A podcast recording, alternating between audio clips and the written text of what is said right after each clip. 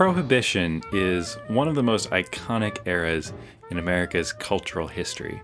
It was the age of jazz, the great Gatsby, of Al Capone and Eliot Ness, a time of prosperity and excess after the horrors of World War I and before the coming trials of the Great Depression and World War II.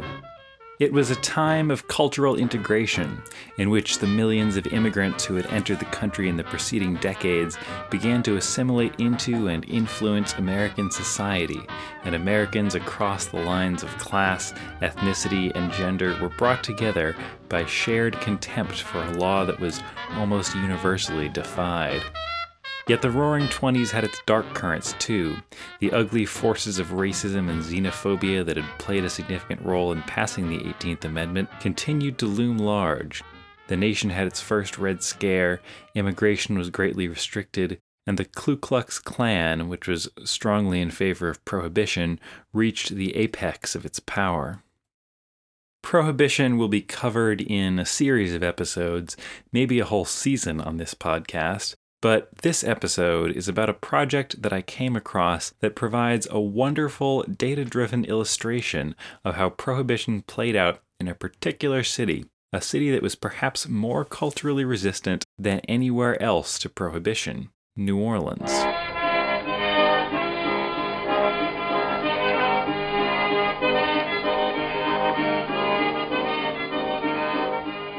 New Orleans has long been known for its diversity and liberal cultural norms. Founded in 1817 by French settlers and named for France's regent at the time, Philippe II of Orleans, it was later transferred to Spanish rule, then back to France, before Napoleon sold it to the United States in the Louisiana Purchase. It became the refuge of Cajun French forced to flee the British invasion of Canada, and both white and mixed race French Creoles fleeing the slave revolution in Haiti. It was the site of Andrew Jackson's famous victory over the British in the War of 1812 and a major port of the transatlantic slave trade. Later in the 19th century, waves of immigrants arrived from Ireland, Germany, and Italy, making New Orleans, along with places like New York and San Francisco, one of America's most important melting pots. When Jim Crow laws were passed in Louisiana, it was the well educated community of color in New Orleans that tried to challenge segregation by having Homer Plessy attempt to ride a whites only train car leading to the infamous Supreme Court decision Plessy v. Ferguson that established the doctrine of separate but equal. By the late 1800s, New Orleans had become a major tourist destination, particularly for people from the South and Midwest looking for a respite from their conservative surroundings. By this point, the temperance movement was spreading, and conservative states, towns, and counties were beginning to go dry, while the thousands of bars in New Orleans continued to serve up their famous cocktails. So, how did this city, famous then and now for its Mardi Gras celebration and bar culture, react to prohibition? A few months ago, I came across a project that addresses this question by documenting prohibition raids in New Orleans. The project is called Intemperance Archive. You can find it online at intemperance.org. In this episode of Cocktail History, I discuss the project and the history of Prohibition in New Orleans with the creator of the Intemperance Archive, Boston College adjunct professor Hannah Griggs.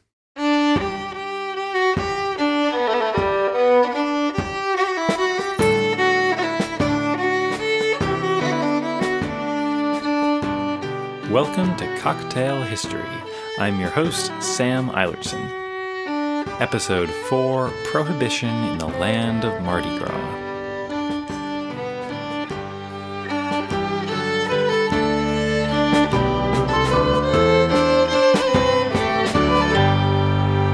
Hannah, thanks for joining me. Thank you. I'm happy to be here. So, to paint a picture for our listeners, Intemperance Archive is basically a digital map of prohibition raids in the city of New Orleans. If you head over to intemperance.org, you can browse through the map, which is a historical map of the city and it's covered with pins that represent the location of different prohibition raids. They're color coded by year, and each location has some information about the raid, including a newspaper headline like, for instance, 918 Chulupita Street, raid so dismays saloon keeper that he faints. Want to tell us a little bit about what the Intemperance uh, Archive is and how it came about? So, Intemperance started as a final project for a grad seminar um, when I was getting my master's degree. I started out wanting to make a map of all the bars in New Orleans from Reconstruction through the Great Depression, um, which was, needless to say, a very overzealous endeavor. Um, and I also really didn't know what I was doing at the time. I was still trying to figure out all these tools and thinking about visualization and mapping. But in my research, I kept coming across all of these bars that were being raided by prohibition agents. And at the time, I knew very little about prohibition. And after finding all of these places, uh, they just kept coming up over and over again. I realized that the tools I was using would be really conducive to, or perhaps more appropriate for, a map of these raids. So the information comes from the Times uh, Picayune, which is a New Orleans uh, newspaper going back to before prohibition right? Oh yeah way way before prohibition. And is it still around? It is. It's it is still around wow, um, as survived like, into the digital age. Indeed. So it's uh, nola.com could you give us a little portrait of uh, what cocktail culture drinking culture was like uh, during this time in new orleans? New orleans has long been a mecca for decadent culture and, and cultural deviancy, we might say.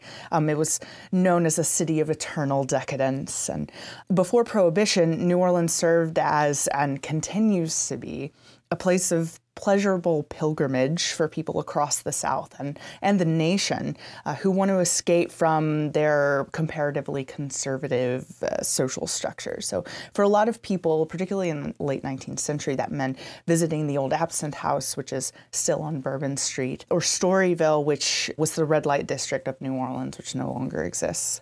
And New Orleans was, you know, known for its tolerance in those mm. aspects. Yeah, it's cool that its, its reputation is sort of an oasis of more liberal mores goes back that far to before prohibition. How far back do you think that goes? Oh, since the very beginning. There's this great uh, quote that I have on my website by Henry Bradshaw Fearon from 1819. And he says, To all men whose desire only is to be rich and to live a short life but a merry one, I have no hesitation in recommending New Orleans. Yeah, I've, I've read that um, in particular, its reputation as a bar city uh, arose in the 1890 when it started getting a lot more tourism. Um, and uh, old timey saloons were popular. And uh, David Wondrich in Imbibed notes that uh, a lot of these quote old timey saloons were actually only like 10, 20 years old, but like they, they took on the style of like the Wild West saloon. It was almost like a kitschy tourist thing from back in the 1890s. Yeah, yeah. And tourism boomed in the 1870s and the 1880s. You started, there was a, an economic boom. Um, yeah. So you start seeing the rise of the middle class. Lots of people are moving into New Orleans and starting these bars, and people, you know, it's already a culture that drank a lot. So you yeah. see a lot of people, um, you see a lot of people just flocking to these places.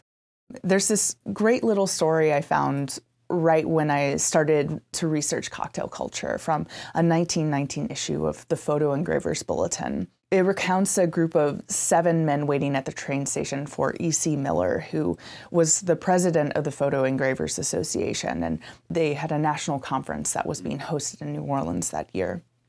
And Miller didn't show up to the train station, so they went to his hotel room and found him drunk in his bathtub with a Sazerac cocktail in one hand, a Ramos Gin Fizz in the other, and an Ojen cocktail in a shaving cup. and the story ends with he seemed to become acclimated almost immediately. That's one of my favorite stories from pre-prohibition New Orleans. I think it's just it epitomizes what people thought of New Orleans and, yeah, and how they treated drinking in the city at the yeah. time.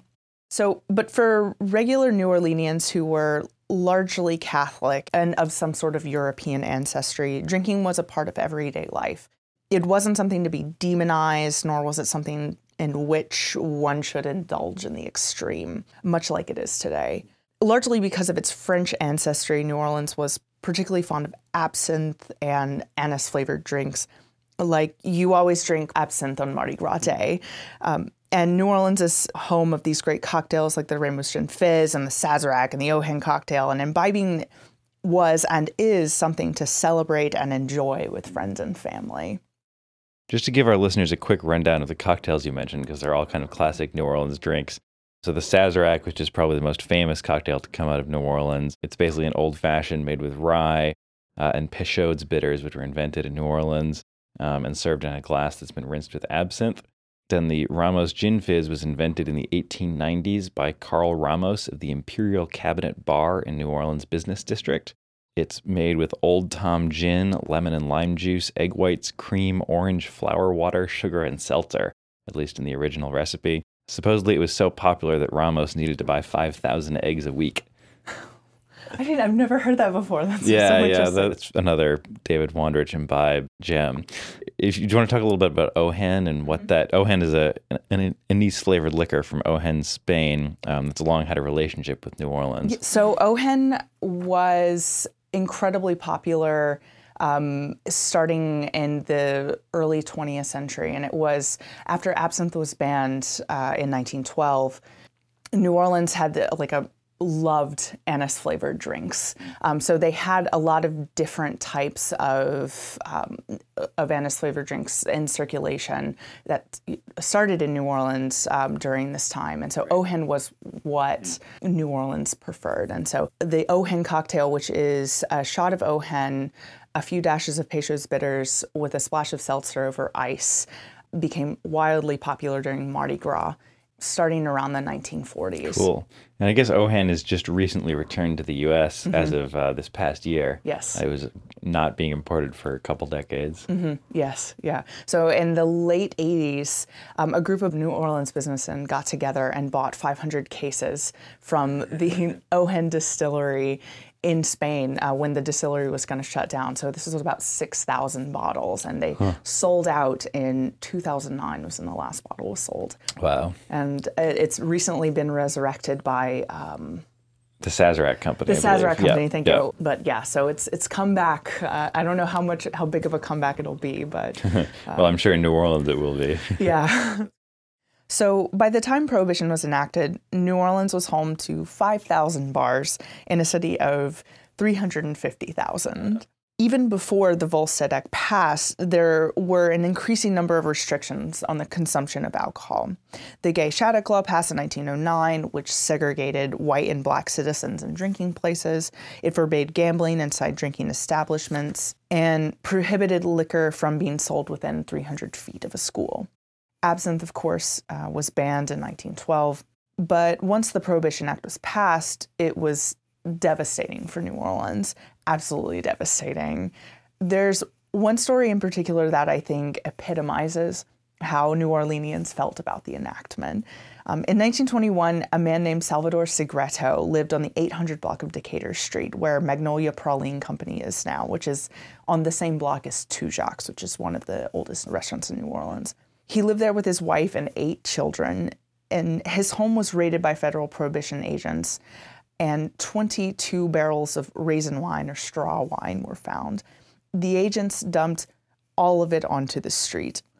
The article in the Times Picayune states for full 20 minutes, it literally rained perfectly good homemade wine. And like, that's a lot of wine. yeah. one barrel of wine holds 60 gallons. So this was you right. know, 1,300 gallons of wine flowing down Decatur Street in New Orleans. And this obviously drew a really large crowd. The Times Picayune has this really grainy photo of the agents releasing wine into the street, and underneath the picture, the caption reads, The big crowd clustering around the agents to watch the drink flow and wept. and That's I just an amazing story. Yeah. It's such a beautiful story, and it, I think it just epitomizes how people felt about prohibition yeah. laws. It was just so devastating. It was a law that took something that people had always done and made it illegal. Right. It, it, turned common people into criminals. And they could only sit and watch as this vital mainstay of New Orleanian culture was taken away from them. It was it was profoundly traumatic and it was also infuriating for so many people. But that being said, it didn't stop people in New Orleans from drinking, and prohibition agents knew that. New Orleans was called the worst wet spot in the country, hmm. and there were thousands and thousands of prohibition raids in New Orleans. And the historical record is actually woefully incomplete when it comes to these events.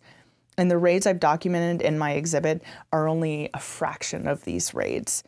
For example, in 1920, there were 2,400 arrests made uh, for violations of the Prohibition Act, but by 1922 there were 12,500 arrests made, and the number only went up from there. Wow.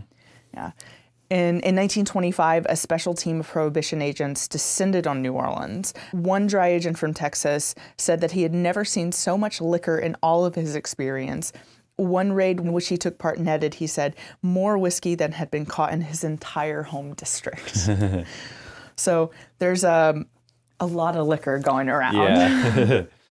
There's this really famous story about um, Isidore Izzy Einstein, who was one of the most famous undercover prohibition agents in the U.S. And he visited various cities in the U.S. to see which cities he could buy liquor the fastest. and New Orleans naturally won. Uh, within 35 seconds of arriving, he stepped off his train and was offered a pint of liquor from a taxi driver. Wow. Um, yeah, prohibition uh, represented a pretty dramatic escalation of the, the federal role in law enforcement. A Bureau of Prohibition was established in the Treasury Department. Um, that was what Eliot Ness worked for, and all these famous prohibition agents. And they sent agents all over the country to enforce prohibition.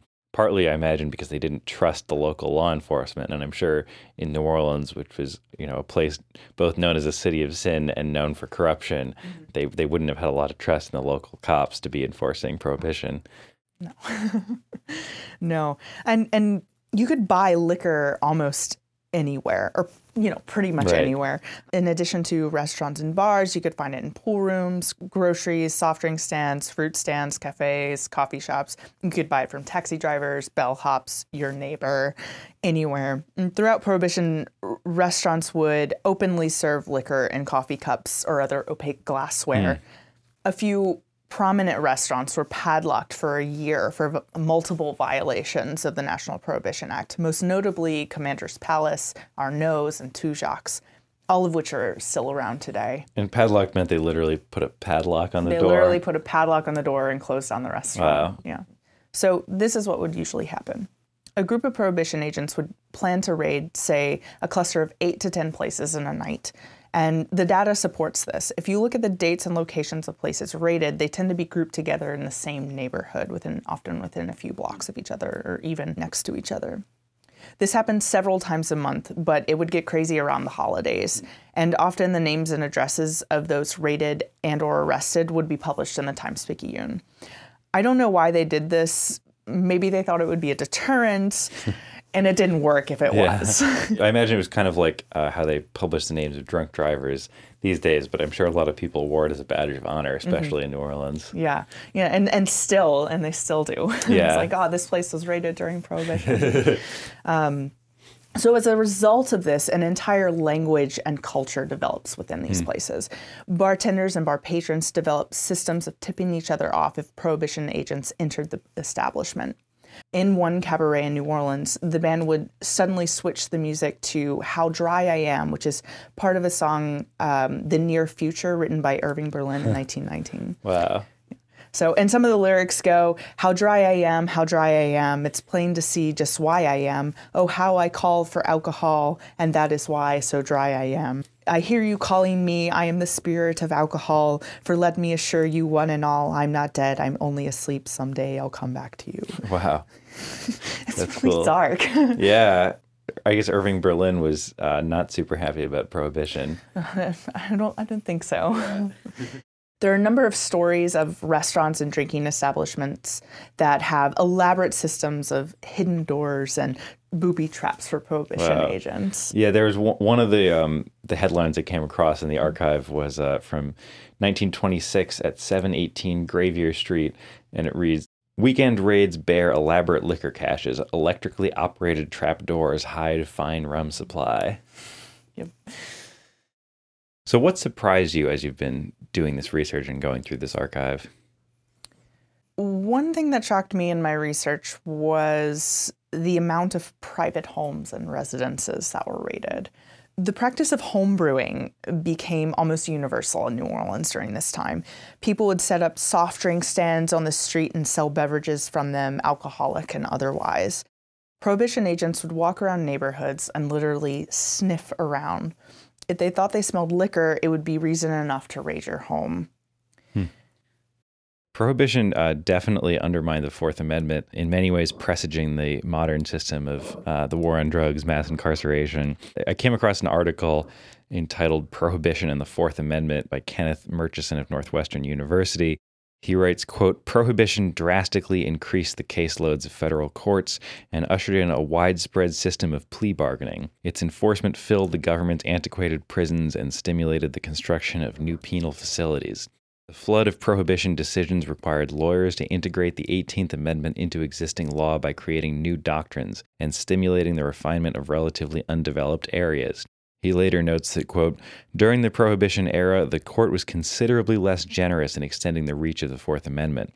For example, in 1924, Hester v. United States, the court circumscribed the amendment's reach by distinguishing lawful observations of enforcement authorities from searches and by excluding open fields surrounding a house from the amendment's protection. In another case, Olmstead versus the United States, the court held 5 to 4 that warrantless wiretapping of private telephones was not a violation of the Fourth Amendment, a case which would not be overturned until 1967. And uh, another relatively new technology at this time was the automobile. And in another case, very relevant to the later war on drugs enforcement, the court gave the police the right to search a vehicle without a warrant if they had probable cause to believe that it contained contraband, that it contained something that, that could be confiscated, which in this case was alcohol. On top of that, one thing that I didn't expect was the amount of Italians or those of Italian descent and Italian last names whose homes were raided, particularly in the early to mid 1920s. Not much has changed in the sense that immigrants got blamed for everything. Right. John Appleby, who was Louisiana's chief prohibition agent in 1922, claimed that 70% of bootleggers arrested in New Orleans were foreign born. Wow. Half of whom, quote, have arrived in recent months solely to reap profits from illegally manufactured wine and whiskey. He demands that all immigrants be deported because small fines or short jail sentences will not check bootleg traffic among aliens. Drastic action is needed. In my opinion, the man who sells rotten booze which poisons American citizens, causing death or blindness, is as great a menace as the anarchist. Wow. Yeah, I mean, that sounds pretty familiar. Um, xenophobia was very much a justification for prohibition. Um, the rise of the temperance movement coincided with one of the largest waves of European immigration to the U.S. It was during Prohibition that Congress also passed dramatic restrictions on immigration. Stories of drunken immigrants committing rape or violence or spread by teetotalers. It's also worth remembering that the temperance movement was very much associated with Protestant Christians, and a lot of these immigrant groups, such as Italians, were mostly Catholic.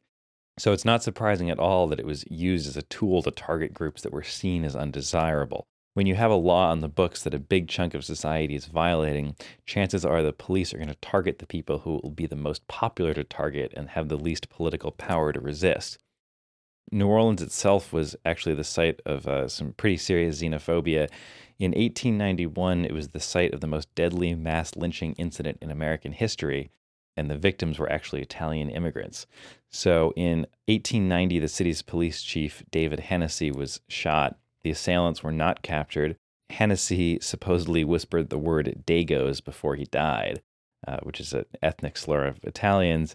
Um, and this was enough evidence to precipitate a mass roundup of dozens of Italians on very little evidence. Um, New Orleans was actually one of the first cities to have a mafia presence, so the murder was blamed on the mob.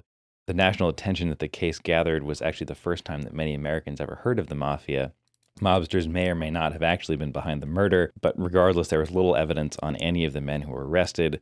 Uh, I believe seven were charged, of which four were acquitted, and the other three, there was a mistrial declared. So after this verdict, a mob stormed into the prison and murdered every Italian they could get their hands on. Um, 11 uh, Italians were killed, and the case was used to stoke anti immigrant sentiment around the country. It also apparently created a serious diplomatic rift between Italy and the US. And Teddy Roosevelt, I believe, wrote a letter to his sister saying that the quote Dago ambassadors complained to him, and he said, "I thought it was probably a good thing this lynching, and I told them as much." I didn't know about that. Yeah. well, I did. I knew about the the lynching, but like not about the letter from Roosevelt. Wow. Yeah, New Orleans also uh, the the organized crime history is pretty interesting. New Orleans Prohibition era Godfather was a character named Silver Dollar Sam Carolla, Silver Dollar Sam built a smuggling operation that reached all the way to Chicago, where he ran afoul of Al Capone for selling to Capone's rival, the Sicilian mobster Joe Aiello. Capone took a trip down to New Orleans to confront him, and Silver Dollar Sam met them at the train station with a complement of New Orleans police officers he had bought off. The crooked cops broke Capone's bodyguards' fingers and sent them packing back to Chicago, which is uh, breaking uh, Al Capone's bodyguard's fingers is a pretty a testament to the power of an organized crime boss. I, would say. yeah. so, uh, speaking of organized crime, what sense do you have of sort of the breakdown of raids in terms of were they targeting mostly organized crime or small bootlegging operations or just people homebrewing their own stuff? Well, most of my research has been focusing on the ways in which individual citizens, private citizens, have been affected, right. and largely those citizens were not involved with the mob, hmm. with the mob or the mafia. But the rise of prohibition raids through the 20s absolutely led people to that lifestyle. Right. Yeah, I mean, definitely when you, I found when you look through the archive, you really see like a big range of crackdowns. Like some of them, it literally was just somebody brewing beer mm-hmm. or making wine in their house or a small still, whereas other ones are very clearly large operations. Like mm-hmm. I found one um, in the archive. This is the J.B. Kessler Salvage Company. Mm. The description says, quote, 221 South Peter Street, what is believed to be the South's greatest source of supply for illicit alcohol, was shut off yesterday when Prohibition's agents raided the J.B. Kessler Salvage Company and found the largest distillery discovered in New Orleans since Prohibition went into effect. The giant plant contained nine huge vats of mash feeding the still and occupied three floors of a four story building. It was an operation turning out alcohol at the rate of more than 2,000 gallons a week. So that clearly uh, had some some major crime going on there. And the, the fact that they were using like a salvage company as a decoy just reminds you of like Breaking Bad and like all those, you know, it, it's a kind of cover that you'd be using for a drug operation today. Yeah, absolutely. And it does seem that, that the Times Picayune makes the claim that it is the largest distillery found since the inception of prohibition. They they make that claim several times a year. Wow. um, so I mean, I don't know if like each one is you know exponentially worse than the next, right? Uh, or, or if it was last. just a good headline to sell newspapers. Yeah, I mean, there's so many and like so many uh, large distilleries discovered in abandoned warehouses yeah. uh, that they never find the source of and they can speculate but yeah. um, there are lots of those as well you can find those in the mm. archive too Cool. I'm also curious about the role of gender in all this.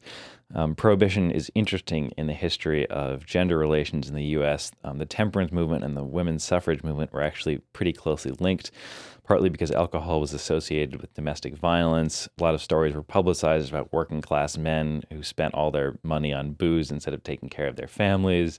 And then also, before Prohibition, bars were often boys' clubs. They were male only spaces, with the exception of like waitresses and courtesans. But Prohibition uh, disrupted the social norm around bars, since now no one was technically supposed to be there at all.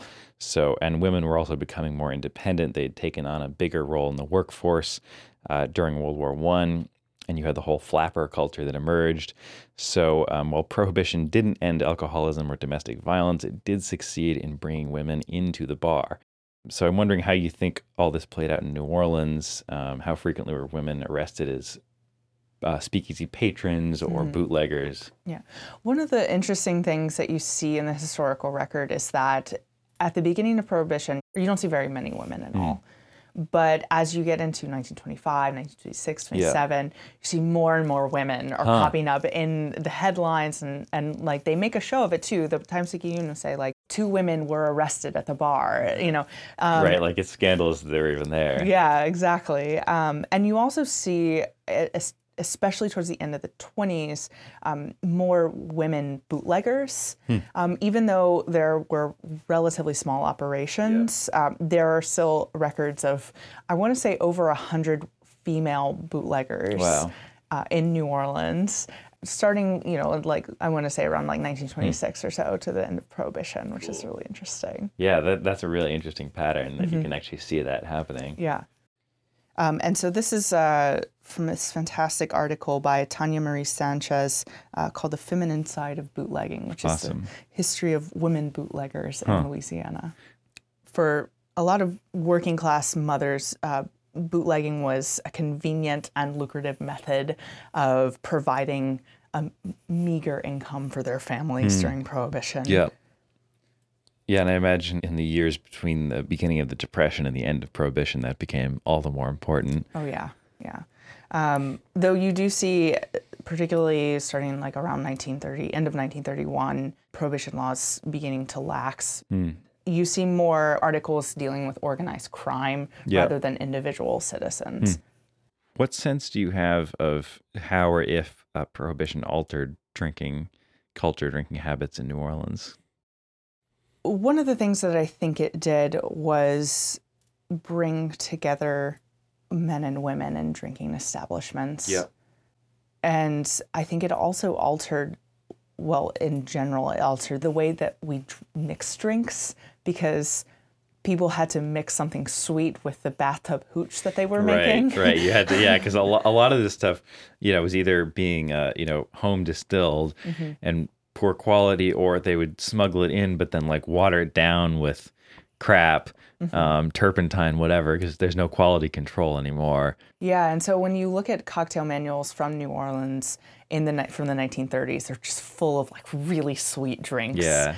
and that continues, I guess, through the 50s. And, Yeah, the, um, well, I guess it still does. yeah. I mean, a lot of people have said that that you know, there's there's kind of a cultural perception that prohibition led to a almost a golden age of drinking because we think about the Great Gatsby and stories, romanticized stories from that era. But in terms of like the actual quality of what people are drinking and the craft of, of cocktail making, a lot of people have said that that prohibition really devastated that and that American cocktails didn't really recover until just now, until the 2000s.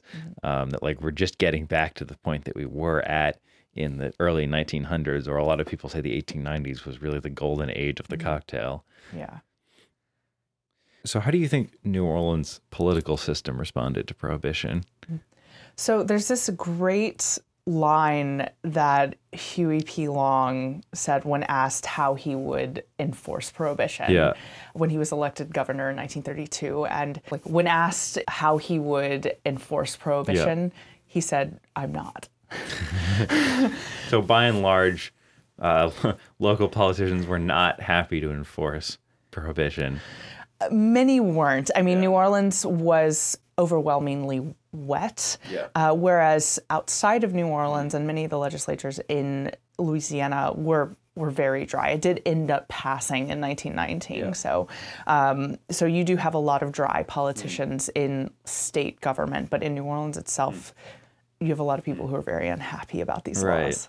Yeah, that makes sense because I mean, to this day, there's a big divide between New Orleans remains a much more liberal city than the, the rest of Louisiana. Oh yeah, yeah. Um, yeah, and, and Huey Long, of course, was a really interesting historical character. So he was governor of Louisiana for a while and also senator, was a big sort of left wing populist in the last year of his life, which I believe was 1935. He planned to challenge Franklin Roosevelt uh, from the left on a left wing third party candidate.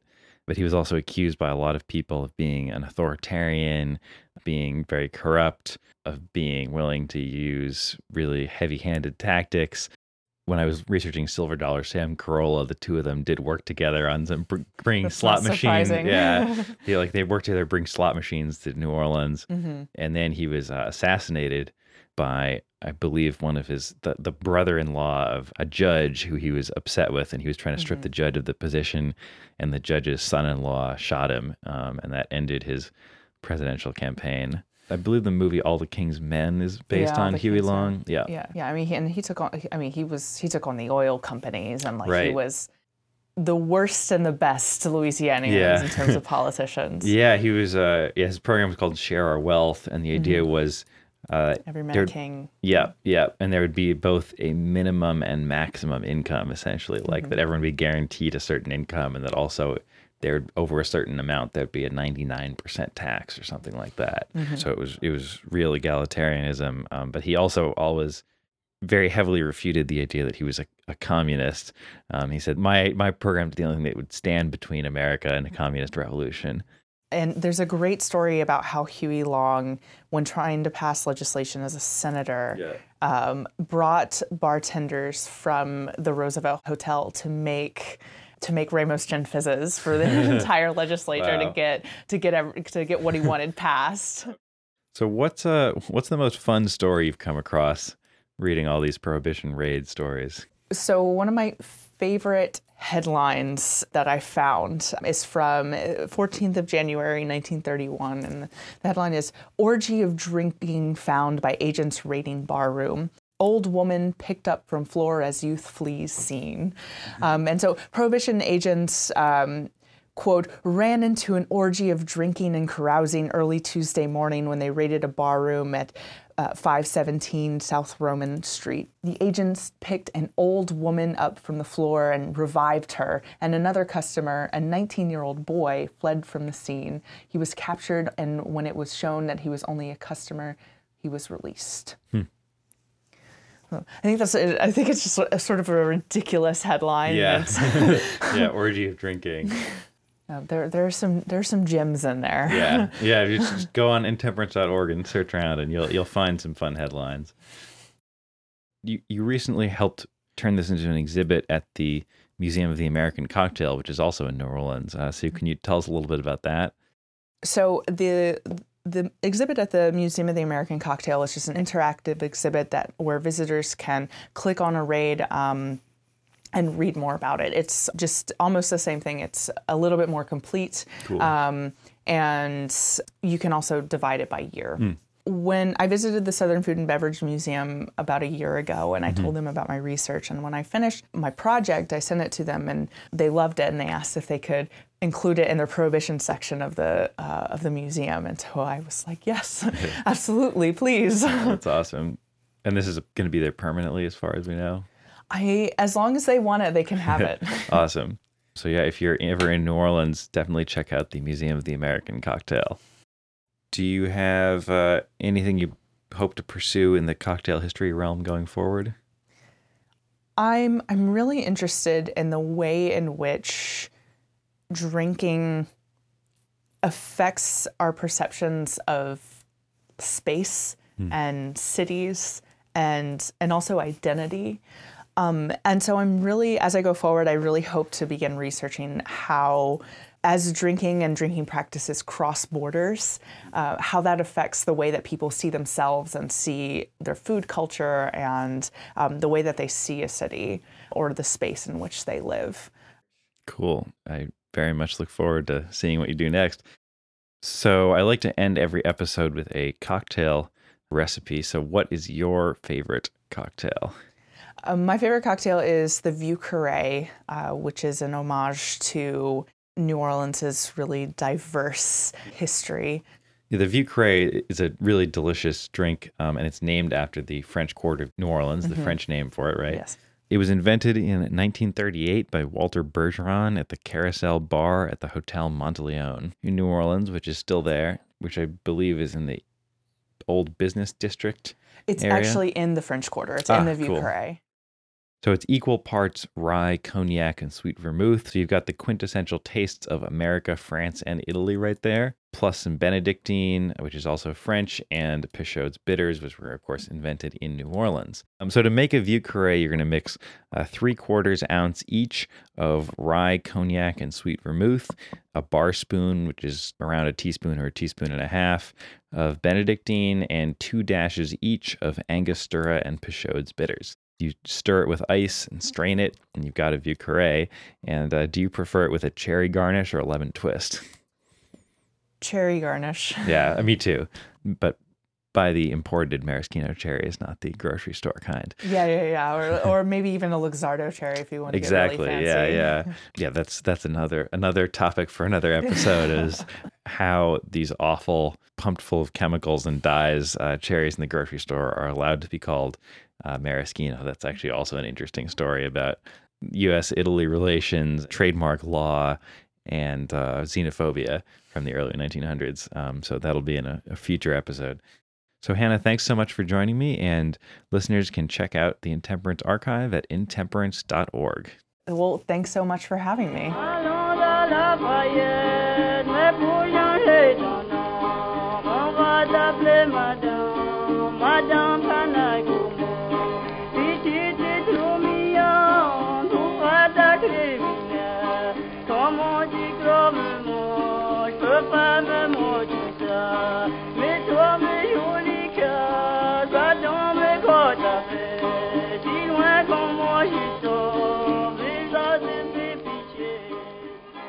So, I hope you've enjoyed this more conversational style episode. I'll be back to my usual format for the next episode, which is one that I've been researching for a long time the history of the origin of distillation.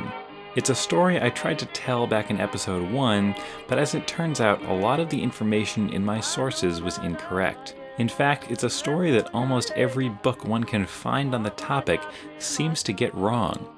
I've spent a lot of time over the past months dredging through scholarly papers and obscure source material, and I still have a lot of questions, but I do have enough information that I think it will make for an interesting story that touches on a lot of fascinating history, including Alexander the Great's invasion of India, the alchemists of Roman Egypt and medieval Europe, the cult of Dionysus, and maybe even the Mongols. Stay tuned for that. I'm not going to give a release date yet, but it should be out in the next month. As always, you can find more information related to this episode, including recipes for the Vieux Carré and the Ramos Gin Fizz, on our website, chpodcast.com, and find the Intemperance Archive online at intemperance.org. Follow me on Twitter at CocktailHistPod. Follow Intemperance Archive on Twitter at Drinking Archive, and find me on Facebook at facebook.com slash cocktailhistory. If you like the show, please take the time to subscribe on iTunes and leave a rating and review. Until next time, I'm Sam Eilertson. Our theme music was composed by Harry Aspinwall. Additional music for this episode from the New Orleans Rhythm Kings and Joseph and Cleoma Falcon. Thanks again to Hannah Griggs for joining me on this episode. Have yourself a Vieux Carré and remember that unlike cocktails, history is something you can never have too much of.